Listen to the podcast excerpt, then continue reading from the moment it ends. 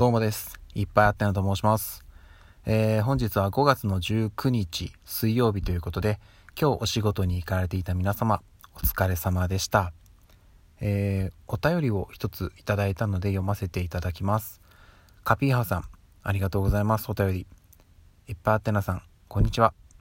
ドライブインシアター、懐かしい響きです。デートコースの定番でしたね。おしゃべり、咳も気にならないのがいいところですよね。ご家族で楽しんできてくださいということで、ありがとうございます。そうなんですよね。あ、デートコースの定番。ああ、そうか。ドライブインシアターは、私ね、知らなかったんですよ。それ自体を。今回初めて知ってそういうのがあるっていうのを。で、ね、やっぱね、この、まあ、コロナのね、時代に、やっぱこういうね、非接触型のエンタメっていうんですかね。家族だけがちゃんとこう守られた空間で映画を楽しむことができるっていうのがねすごいいいですよね。なので本当に純粋に映画を楽しむっていうよりはそういう空間で家族でワイワイいられることを楽しむっていうものなのかなと思うのでうん。今のところあの私も子供もなんとか体調こらえておりますのであとはね天気が良ければなっていうところでございます。はい。もし行ったらね、また感想をここでお話しさせていただきます。カピハーさんいつも本当にありがとうございます。そしてですね、今日は、あの、まあちょっと最近ね、YouTube チャンネルのあのおすすめをよくしている気がするんですけども、えー、今日も YouTube でございます。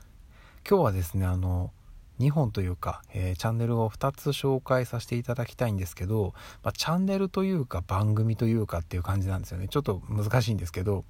えー、紹介するのはですねまず1つ。えー、っとですねポンコツクエスト。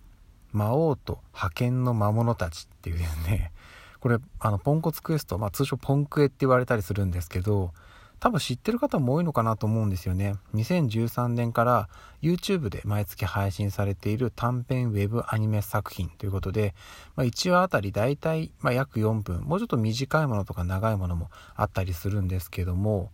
これはですね、えっと、監督、脚本されているのが松本圭介さんという方でですね、えー、制作はバップが行ってるんですけども、ストーリーとしては、魔王に仕えるポンコツな魔物角と井村がですね、えー、もうその魔王に言われるがままに、まあ、いろんなところに行っても本当に派遣社員のように 飛ばされて仕事してっていう感じででそのたんびにも文句言ったり、えー、2人でこう揉めて喧嘩したりという感じなんですけどあのー、世界観は、まあ、この、ね、タイトルにもクエストってあるぐらいなんでわかると思うんですけど RPG のようなこのファンタジーの世界なんですよね。なんですけど、なんかね、描写というか、すごいね、あの、現代っぽい この今の世の中っぽい感じのやり取りがあったりするので、ものすごく、あの、あのね、ファンタジーのようで結構親近感があるというか、なんか不思議な作品になってますね。で、基本的に、あの、この、えっ、ー、と、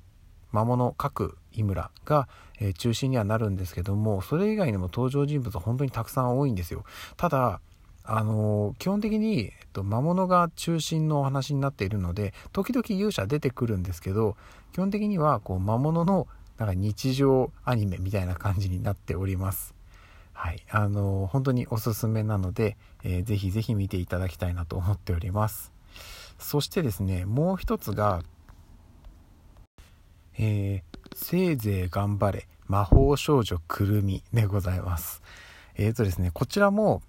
監督脚本をされているのは同じく松本圭介さんという方なんですけどこれはねまたさっきのとちょっと全然違うテイストのアニメでざっくり概要をお話しするとタイトルに魔法少女っていう風に入ってるんですけどまあいわゆるその魔法少女アニメとは違います。で、えっ、ー、と、魔法少女であるこの主人公、くるみって言うんですけども、それ以外にもたくさんね、出てくるんですよ。で、この人たちが総称して、えー、美少女魔法少女恐竜天使戦士プリマエンジェルという、えー、なんかねすごい長い長い名前なんですけど、まあ、この人たちが、えー、暗黒大名人率いる暗黒ホエールズっていう敵と戦う様子をただただ傍観する男子中学生がこうツッコミを入れていくっていう、えー、ギャグアニメなんですよ。なんで、いわゆるその魔法少女系のアニメとはもう全然違います。はい。で、しかも、なんであの、公式のジャンルにも、魔法少女傍観系ギャグアニメっていうちょっと聞いたことない ジャンルになってるらしいです。でですね、あの、この作品の面白いというか、あの本編はこちら4分なんですよ。これも YouTube に動画で上がってるんですけど、4分なんですけど、あのね、オープニング、エンディングがあるんですよ。しっかり1曲あるんですよ。だから、あの、本編というか話はね、ものすごく短くなっちゃってるんですよね。で、その短い中にちゃんと全部詰め込むんで、最後だいぶ乱暴に終わったりするんですよ。そこがまたね、良かったりするんですけど、で、あと、オープニング、エンディングの曲もね、かっこいいんですよ。かっこいいんですけど、あのね、歌詞の意味はちょっとよくわからないっていうね、不思議な曲になってるんで、こちらもおすすめなので、ぜひぜひ見ていただきたいなと。で、あの、今お話しした通り、えっ、ー、と、4分しかないんですよね。で、オープニング、エンディングしっかりあって、中のストーリーもあるってなると、ここにですね、さらに次回予告ついてるんですよ。でね、完全にそのしわ寄せが次回予告に行ってしまってて、次回予告が3秒とか4秒ぐらいしかないんですね、ひどい時。もっとない時あるかな。なので、もう次回何々ぐらいしか言わない時があるんですよ。これがね、また面白かったりするので、次回予告はね、結構見どころだと思います。はい。といった感じですね。なので今日はあの YouTube チャンネルを2つご紹介させていただきました。ポンコツクエストと魔法少女くるみですね。どちらもこの音声配信の概要欄に YouTube のチャンネルのリンクを貼らせていただきます。ただですね、あの、